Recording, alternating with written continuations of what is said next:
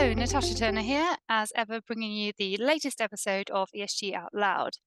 Today, it's wonderful to be joined by Alex Edmans, Professor of Finance at London Business School, whose work on ESG and sustainable finance has certainly caught the attention of our readers and listeners. Alex has written a book on ESG, given TEDx talks, spoken at the World Economic Forum, conducted a study into share buybacks, is holding a masterclass in sustainable investing. I mean, the list just goes on. So, a bit later in this episode, we're going to discuss Alex's paper, Applying Economics Not Gut Feeling to ESG. But first, Alex, welcome. Do you want to tell us a little bit just about your career journey and your sort of personal journey in the sustainable investing space, just to start off? Certainly. First, Natasha, thank you so much for inviting me. It's great to be here. Uh, maybe I'll go right back to the start. So, how did I end up in, in economics to begin with? Um, so, at school, I did A levels in English, German, economics, and maths. And that was a bit of a weird combination. So, many of my friends did purely maths, physics, chemistry. Other people did English, history, philosophy, so something purely arts. So, I did a mixture of both. Uh, and that's why I like something like economics, is that you do have theory. So, it's not just completely completely subjective opinion, but those theories are not set in stone like physics. So it could be that you and I can see the same data, but I could think that taxes should go up and you could think that taxes should go down, and we can have a respectful conversation where we might agree to disagree. And I think that's important for something like ESG, where there's lots of different opinion, but we can still have a respectful conversation.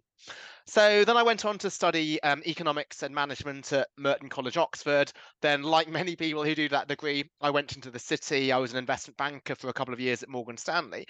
And I really enjoyed my job. So you'll get a lot of ex bankers who got worked really hard and mistreated. But I thought it was really interesting to work on some companies' biggest problems. Uh, but for me, I was working on one company's problems at one time. Whereas when I looked at what happened in research and academics, is if you wrote a paper that could apply to many companies across different, of in, different industries and over many time periods. So I left to do a PhD at MIT, and this was 2003 to 2007. Way before ESG became popular, it wasn't even a, a term back then. Some people were using the term CSR, but not more than that and that was when I wrote my first paper on ESG. And we're going to go into this, I'm sure, later. But at the time, I never thought about it as an ESG paper. I was thinking just about how to create long term value. And I realized that how to create long term value, it wasn't just through tangible things like balance sheets and machines, but intangible stuff. So this was my first paper on employee satisfaction, how companies that treat their workers well do better in the long term. Then I was a professor at um, Wharton in the US and now London Business School. And now most of my work is on what most people will call ESG, although I don't particularly use that, that phrase, but it's more on how to create long term value for both your shareholders, but also wider society. Mm-hmm. Yeah, thanks for that. No, I, I think that is really interesting because we're almost at a place now it seems where you've got one camp kind of saying we we still need to be talking about ESG pushing the term, etc., to get people interested in this kind of investing. But on the other side, kind of like you were saying, I mean, it's does it really even exist as a term? It's just good business management, etc., etc. With all the backlash that we're seeing, perhaps it'd be better if we didn't create a whole concept around it and so forth. That seems to be the place we're at. I mean, is that what you're seeing? Yeah, I agree with you, Natasha. So I think the origins of the term are very interesting because how did E, S, and G all come together to begin with? Because they're quite different things. So E and S, that's often about how to serve wider society, whereas the G is about how to serve shareholders and create shareholder value, which makes the debate seem quite odd at the moment because those who are against ESG, let's say Republicans in the US, they should absolutely not be against governance because governance is something that everybody should agree creates long-term value. So why did they all come together um, about, I think, 20, 25 years ago? It may well have been that people thought, oh, we need to look at these factors because these are factors which are intangible, they're hidden, they affect the long term performance of a company, but they're a bit non traditional. So they were all seen as somewhat non traditional factors. And I think the term was useful because the term, I think it might have actually been about more 15, 20 years ago rather than 25, but the term back then was introduced in order to get people to start thinking about it who might not otherwise have thought about it. But now I think the term might have outlived its purpose because if you keep using that ESG term, it then seems to be something niche only for ESG people. Whereas a lot of my writing is highlighting that if these things are creating long term value, then everybody should care about it. Doesn't matter whether you're Democrat or Republican, these things create long term value. It doesn't matter whether you manage an ESG fund or a mainstream fund, these are also things linked to the long term shareholder returns. So I think that we're now at a point that people do recognize that some ESG factors do enhance long term returns. So maybe it's outlived its phrase. Now, people do have attention. I don't think anybody can claim this is not something that people are aware of. They might disagree as to the extent to which it adds value, but that's fine right? There's disagreement about many things. So everybody agrees that management quality adds value, but you and I might disagree as to whether a CEO is good or not. But that's that's that that's um, reasonable to have disagreement. I think everybody is aware of the issue, or they might they, they might have different views as to how much it affects long-term returns. And what about if you take the kind of other camp, basically the ones who are actually wanting to see not just long-term shareholder value, but some real positive changes? I think your question is an important one because another problem with the ESG phrase that means different things to different people, and that's what you're highlighting in your question. So I've already talked about the fact that ESG, to some people, they only think about the E and the S and not the G. So what does it contain? But you, Natasha, your question is asking about what the objective of ESG is. So for some people, ESG investing is just investing. It's a way of creating long-term financial returns. It's not to save the world. It's about creating financial returns. And then people like Larry Fink have said this. He says, well, climate risk is investment risk. He says ESG is it's capitalism. It's about creating financial value. But then there's a separate reason for ESG, which is to create social value and to change the world. For example, to encourage companies to decarbonize, to encourage companies to change the mix of their workforce, even if it doesn't necessarily improve returns. And there, there is a trade-off sometimes, um, but if so, investors should be upfront that the goal of ESG is to have impact, it's to change the world, and sometimes that might involve a, a sacrifice of returns. Then I think ESG investing is different from investing because the goal of it is to create social returns rather than financial value. Uh, but then I think to use the same phrase ESG investing for, for them is confusing. So I would call the first thing just investing or intangible investing, so using intangible information, but that phrase implies that you're trying to create long term returns.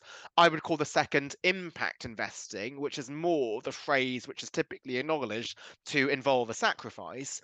And then there's a third type of investing, which is values based investing. So, what do you mean by that? It, you mean that you're going to select a portfolio that accords with your values, irrespective of whether you think you have impact.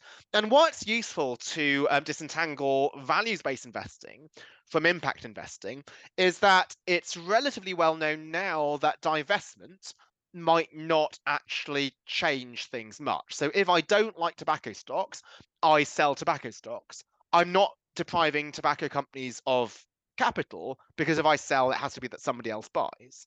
But it may well be that I don't care about the fact that I'm not having an impact. I just morally think it's wrong for me to hold tobacco stocks. And so that third type of investing is values based. But again, we want to disentangle those three because they will imply quite different types of strategies. So, number one would involve just maximizing your financial returns, holding anything you think might make money, irrespective of whether it accords with your values. Number two, impact might involve actually holding the tobacco company and engaging with it. Whereas number three would involve completely a disinvesting from something like tobacco or fossil fuels. Mm-hmm. Yep, I think that's that's very clear. Let's let's talk about your paper and then go into some of these points.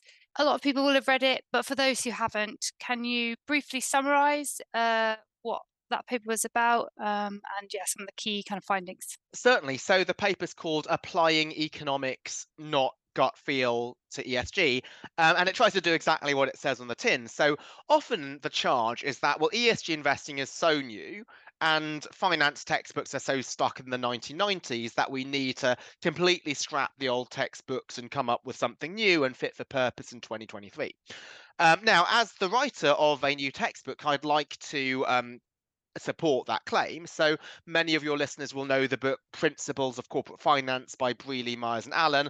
That was the book that I read as an undergrad. We were all given at Morgan Stanley. I'm now a co-author of the 14th edition, trying to modernize it to bring about ESG issues. But to be honest, I didn't completely rewrite the book. Many of the principles of the book continue to apply as long as you sort of reapply it to the modern firm where many assets are intangible, not tangible. So what I tried to highlight in this new paper was how we can use the tried and tested tools of mainstream finance to handle ESG issues rather than just making some up, stuff up based on, on gut feel.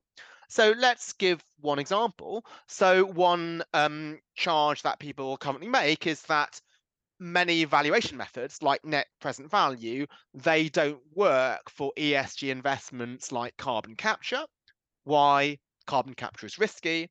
If the project is risky, the discount rate is high, and therefore the present value is low. Therefore, this is biased against taking carbon capture investments.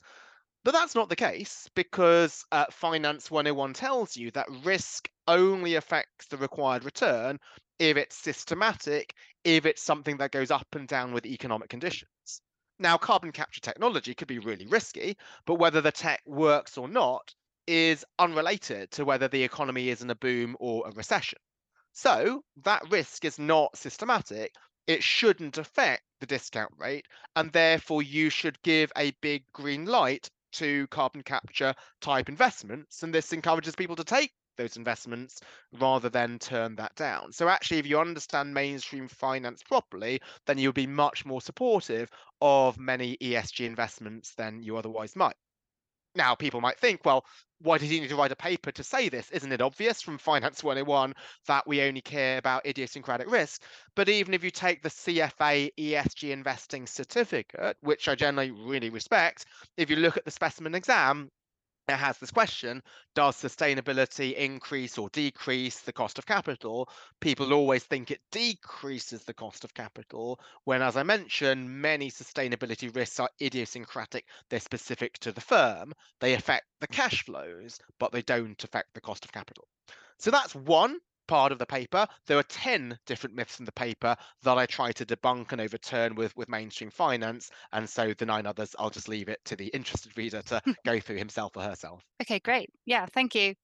Well, okay. So one of the things that you talk about then is uh, is double think, right? And the idea that uh, you can hold con- contradictory views at once, right? Like outperformance and sustainability goals being reached at the same time. I hope I've understood that correctly. What we've been seeing is that that outperformance message is kind of dropping off. And I mean, we sort of talked about this a little bit earlier. Is the dial kind of shifting on these kind of conversations? And what do you think is kind of the problems with these double think ideas that you talk about? Yeah, so uh, unfortunately, I'm not sure that the dial is shifting on, on these double think type, type ideas. So, as to my earlier conversation about the taxonomy of the, the, the, three mechanisms, the three motivations, which are financial, impact, and values. As you explained, Natasha, many of the listeners will be familiar with that. They'll be disentangling those three and not getting them mixed up. But there are some who do get them mixed up, and uh, they might argue that you can always have impact at the same time as you can improve your financial returns. Yet, um, just basic finance theory suggests that if you are having positive impact by reducing a company's cost of capital, you must be reducing your return because the company's cost of capital is the return to investors. So there are many even quite sophisticated investors or sophisticated companies or policymakers or actually even finance professors who claim that um, ESG will save the world by both reducing the cost of capital and also improving investors' returns. So I just wanted to highlight that that this is not possible and if you can only have one or the other, that's fine. Right, just be honest about it. When I go and buy organic food, I do this because I think it's good for society. I don't think it's good for my wallet. But that's fine because my motivation is not a financial one, it's an impact one. And similarly, if a fund was to say, hey, we are going to ask a company to decarbonize, even if there is not yet a carbon tax, so there's not a financial incentive to do this, we just think that climate is such a huge issue that we're going to get a company to decarbonize, even though it's in its interest to keep on polluting. That's honest you still will get many investors hopefully buying your fund. But unfortunately, it's even easier to get investors to buy your fund by giving them two promises that you will always um, decarbonize and you will always improve returns by doing so. So, one of the goals of the paper was just to highlight that sometimes there are trade offs, you can't have both. And this will then hopefully try to address the backlash by people like Tariq Fancy and so on against ESG investing. Uh, and then when this backlash came around, the ESG crowd was really hurt by this and took it somewhat personally and was, was explaining that everything he said was wrong, when in fact, even though one might not appreciate the tone with which he made some of his criticisms, some of the content was actually fair. Um, so some of the listeners may have seen my response to him called Is Sustainable Investing Really a Dangerous Placebo? And like the starting point was before arguing against him to acknowledge that some of his points were actually right in particular the fact that he argued that you can't always have it all in every case. It sounds like a lot of or some of the, the points uh, that you make and that he makes are, are similar just in the sense that you, you need to have those distinctions really really clear. Absolutely and, and and this this seems to be sort of a no-brainer but because there are people claiming that you can ha- always have both um, then if you're a fund which makes that claim, then you will get investors compared to one who says, well, actually, there might be a trade off sometimes. Sometimes we might not always be able to vote for every climate proposal because we think it's going to be in violation of fiduciary duty to generating long term returns. And so that more nuanced message is a message which is not going to be as popular as the message that you can always get everything. And because ESG is, is such a new field, it's something where there's a lot of excitement, perhaps not the expertise to go with the excitement and therefore if people are new to the field they might believe in the false promises. So if you're an asset owner or asset allocator and an asset manager is making a lot of these claims then it might be that you accept them uncritically. So one of the goals of my article was to explain in hopefully um, simple language uh, and and non-technical terms but without dumbing it down with still having um, the, the rigor behind it uh, what you can hope to achieve with sustainable investing and, and what might be more out of reach. And I think, I th- you know, th- those sorts of issues are going to be, it seems, increasingly the focus of regulators as well. There's certainly that need for clarity. There's been, you know, in the UK, but in the EU and elsewhere, um, talk about, you know, cracking down on greenwashing by really making sure that these claims are really clarified and everyone understands them, etc. A part of this, it seems to be, is this engagement versus divestment kind of discussion. You mentioned it earlier, but it just seems like it's going to be such a big focus at the moment this year because um, of that increased regulatory focus in the UK. We've got the SDR coming up, and that that middle bucket with those transitioning funds is just, you know, it, it's going to mean that asset managers have uh, just an extra owners to explain their engagement policies, right, and how and how they're actually justifying some of their holdings.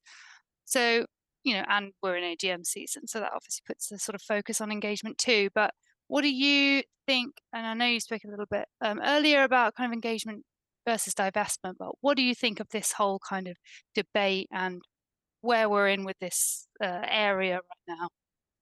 Yeah, so there's two questions in, in what you're um, asking, Natasha, both of which are important. So the first is what is the role of regulation and what can it achieve? So I'm someone who's definitely in favor of regulation. So I'm not a complete free marketer who thinks we can just leave it to the market to solve these issues.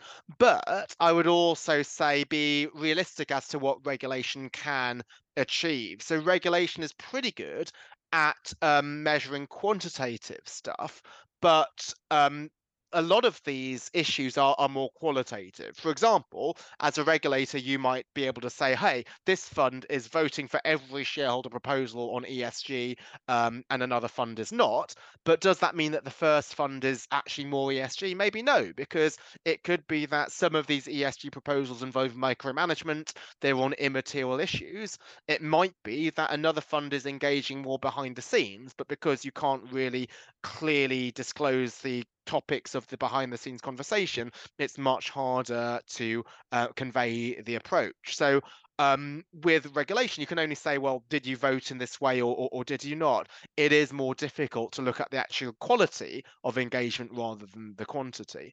Um, so, yes, we should obviously try to make sure that funds do what they say, but there's a limit to how much you can do this because regulation might just encourage more box ticking types of engagement rather than the ones that, that create value.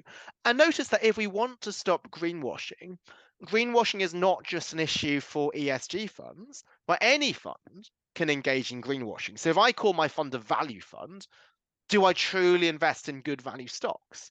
Right, an investor in a value fund deserves as much protection as an investor in an ESG fund. So if I end up buying stocks that end up being bad value, at the moment, you don't get shamed at all by the media for greenwashing but I think you, you should be held to the same standard. So, to the extent to which we want to make sure that funds do what they say, I think any thematic fund should do that. A value fund should truly invest in valuable in, in good value companies. A growth fund should truly invest in a fund with, with in stocks with good growth prospects. The second question Natasha, you asked is, is this divestment versus engagement issue? And again, I think the truth is a bit more nuanced than what people think. So, right at the start, I think people thought divestment is clearly the best way to hold companies to account. You deprive companies of capital. And now it's gone to the other extreme. People think divestment has no value at all because if you sell, then somebody else buys. Whereas if you engage, well, this is something where you're always going to be able to change a company but I think with engagement, even that, um, it can work, but it's often expensive. So engine number one, they spent, I believe it was at thirty million dollars to get the climate friendly directors on board. Um, when they had a stake of $50 million. So they had to spend 60% of their stake in order to change that. And also, sometimes it may be that companies have got these things under control. As an outside investor, it may well be that you're uninformed compared to a company. So, engagement could be micromanagement. Um, so, where engagement can work sometimes, it's not always the case that every fund which is always engaging is always doing um, good stuff. And sometimes divestment might work, in particular if divestment is in primary capital markets. So, if I'm a debt investor and I choose not to lend, then that could actually be depriving a company of capital. There's a nice paper by Daniel Green and Boris Vallée of Harvard Business School, which suggests that actually, if you're divesting in terms of bank lending, that does have an effect, even though divestment by equity mutual funds, the effect there is a bit more limited. Mm-hmm. I mean, it seems like a lot of what you're saying and all these points is is really about the nuance behind it. It can be the ca- one case in one situation, but not in another, you know, comparable situation. And just as you're talking about all these things, I'm I'm just wondering, you know, uh, for a fund selector, for example, I mean, what? How do you get to these nuances? So I think it's something that you you can't just find out with desktop research just by looking at things such as votes against management or number of meetings held. These things will come through the RFPs and will come through interviews of, of the fund management. So to ask, well, what is your approach on, on this issue? Give me examples of when you've done X and when you've done Y.